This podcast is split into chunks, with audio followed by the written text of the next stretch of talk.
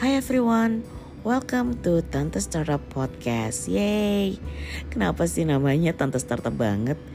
Ya karena gue tante-tante yang kerja di startup company. So I started my career di startup company when I was 45. Can you imagine teman sekerja gue umurnya ya mungkin separuh umur gue gitu.